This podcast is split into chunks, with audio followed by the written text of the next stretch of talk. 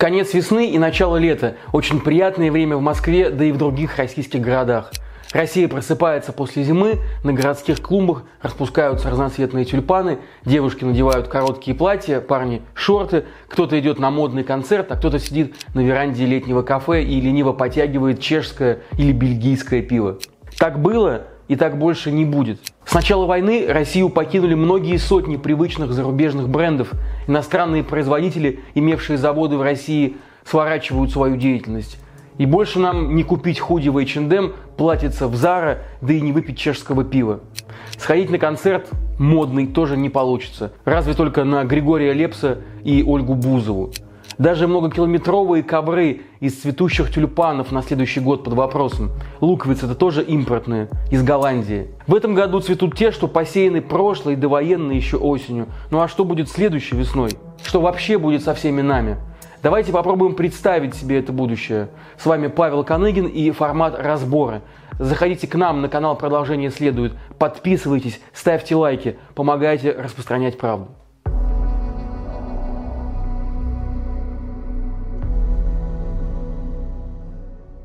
Конце 2021 года российское Минэкономразвитие, не предвидя никакой войны, оптимистично заложило в прогноз 3% рост ВВП на следующий 2022 год. Но война, конечно, перепутала все карты. Понятно, что ни о каком росте речи уже не идет. Разговор идет о падении и о том, насколько сильным оно будет. Правительство деликатно прогнозирует падение 8%, а Институт международных финансов, например, дает цифру в 15%. Также и с инфляцией. Правительство России еще надеется на среднегодовую инфляцию в 20%, хотя независимые специалисты говорят о куда более глубокой яме.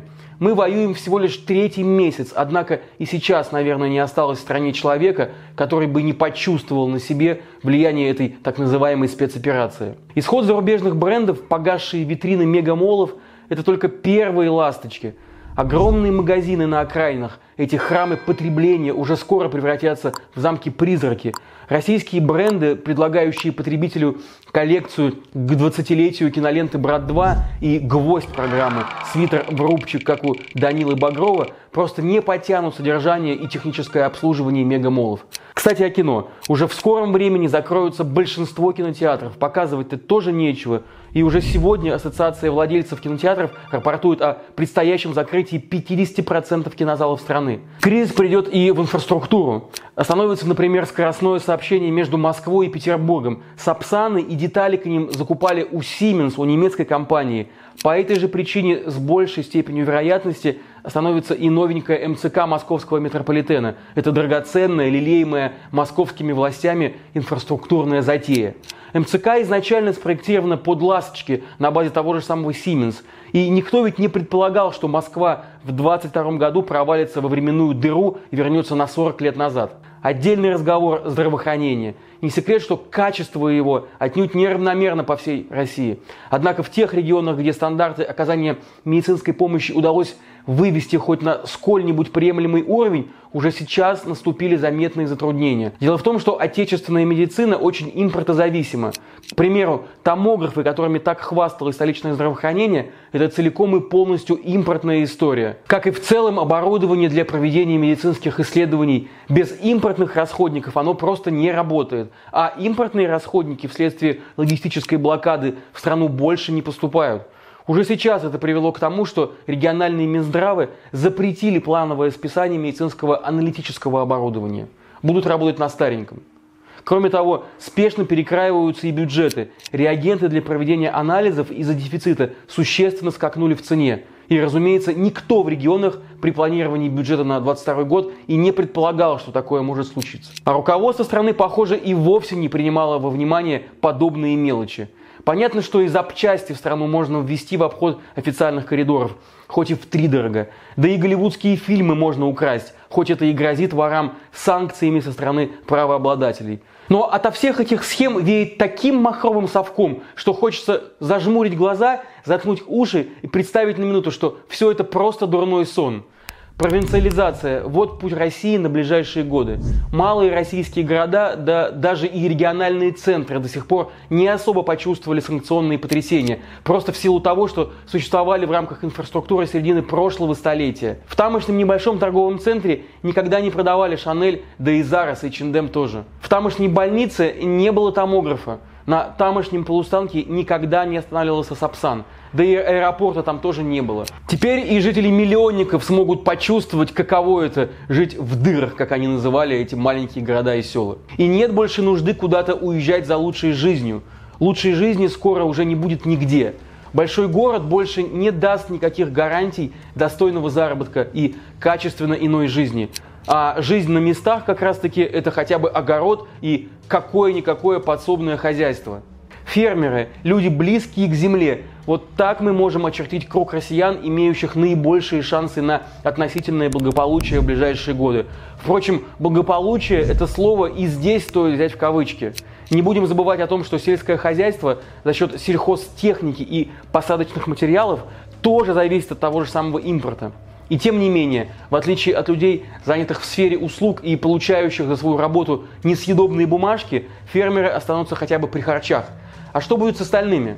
Особенность трудового рынка России такова, что порядка 50% рабочих мест у нас составляют позиции, аффилированные с государством.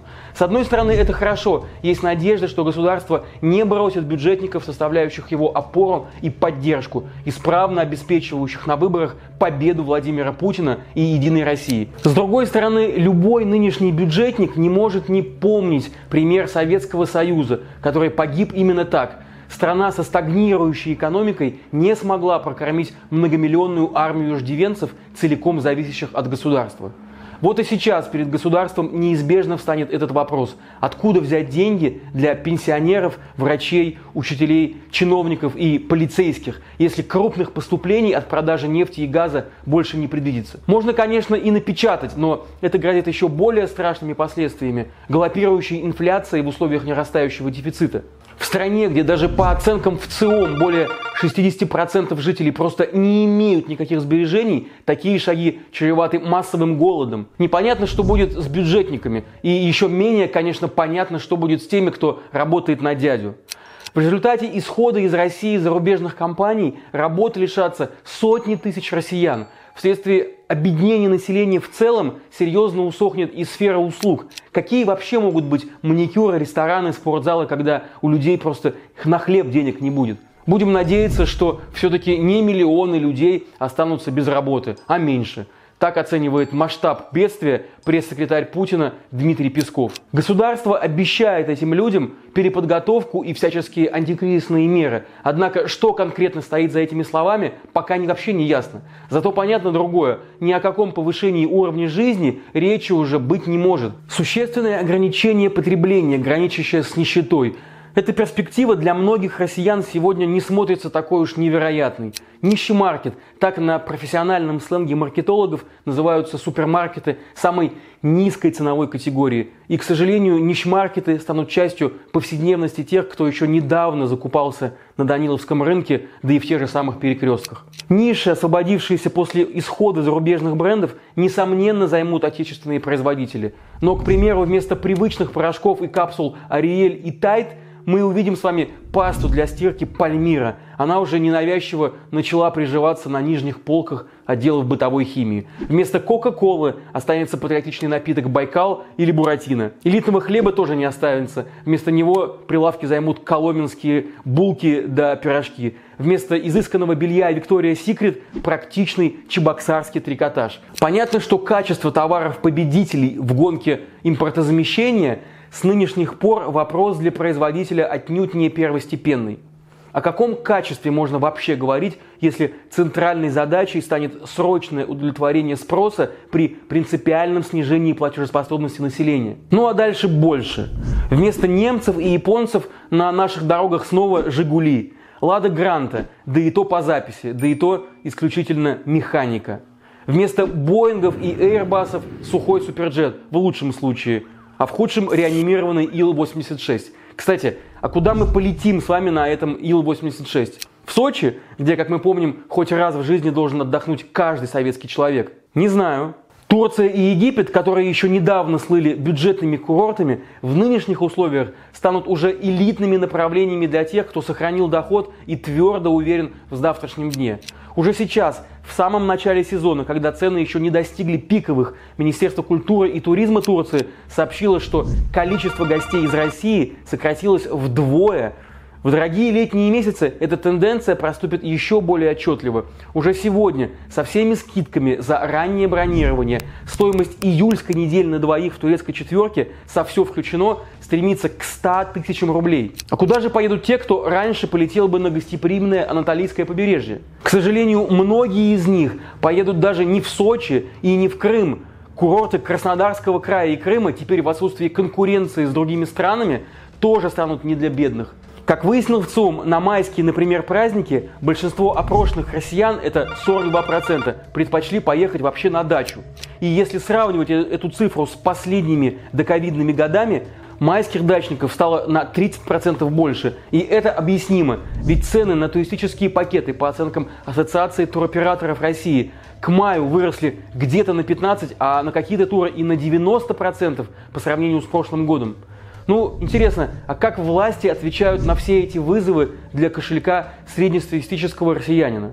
Что предлагают, кроме того, чтобы потуже затянуть пояса и, как водится, сплотиться? Да вот, кажется, ничего больше и не предлагают. Экономический блок правительства России, еще в марте определивший некоторые послабления для бизнеса в условиях кризиса, с тех пор так и замер в оцепенении. Ну а все экономические экзерсисы первого лица носят характер ответных гадостей и не имеют ничего общего с намерением реально поддержать российскую экономику в это тяжелейшее для нее время. Главная нагрузка по сохранению видимости благополучия в ближайшие месяцы и даже годы ляжет, конечно же, на бюджеты регионов – для кого-то это станет шоком, а для других поводом и вовсе задуматься о том, стоит ли геополитические амбиции Владимира Путина таких жертв со стороны конкретного региона и людей, проживающих там. Не стоит думать, что новеллы в Уголовном кодексе, предполагающие ответственность за проповедь сепаратизма, могут эти самые сепаратистские настроения потушить. Обостренное чувство отдельной самостоятельной идентичности, помноженное на дискомфорт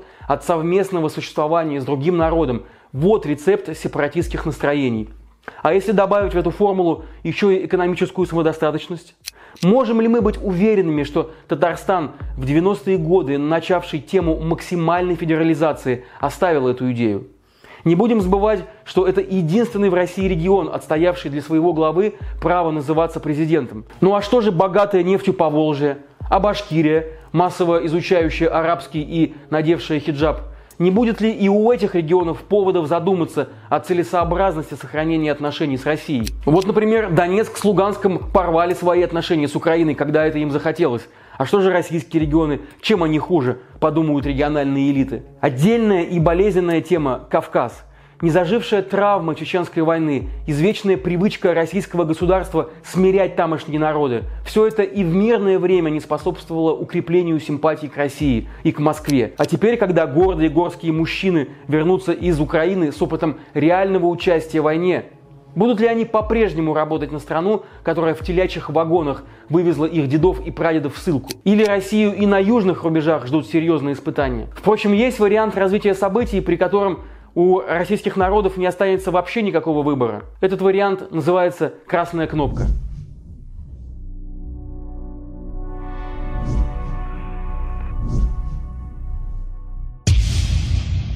Если Владимир Путин реализует свою угрозу и нанесет ядерный удар по Украине, это на многие десятилетия превратит нашу страну даже не в Северную Корею, народу которой весь мир в целом участливо, хоть и бездеятельно сочувствует. Нет, это событие на долгие десятилетия сделает из России закрытую черную коробку с непонятными шорохами внутри. Не будем рассматривать тот вариант развития событий, при котором бывшие западные партнеры, а ныне недружественные Кремлю страны решат ответить на этот удар. Скажем о другом о том, что никто в мире не захочет вести диалог с психопатическим государством, представляющим опасность для всего земного шара. Россию обнесут железобетонным забором и вычеркнут ее из международной памяти надолго. Год за годом инфраструктура страны, отстроенная во времена ее открытого, деятельного участия в общей жизни планеты, будет ветшать. Ну а надежда на то, что в условиях полной изоляции в границах России разовьется самодостаточная экономика, к сожалению, не разделяет никто, кроме пропагандистов с госканалов. А вот вероятность возникновения локальных войн из-за дележки ресурсов или даже за право выхода из этой черной коробочки смотрится куда более вероятным сценарием. Могли ли вы представить такую Россию будущего еще год назад? Наверное, нет. Что остается делать нам сейчас? Наверное, самое главное – это оставаться людьми и делать все от нас зависящее, чтобы остановить войну и чтобы дальше не было хуже. Продолжение следует.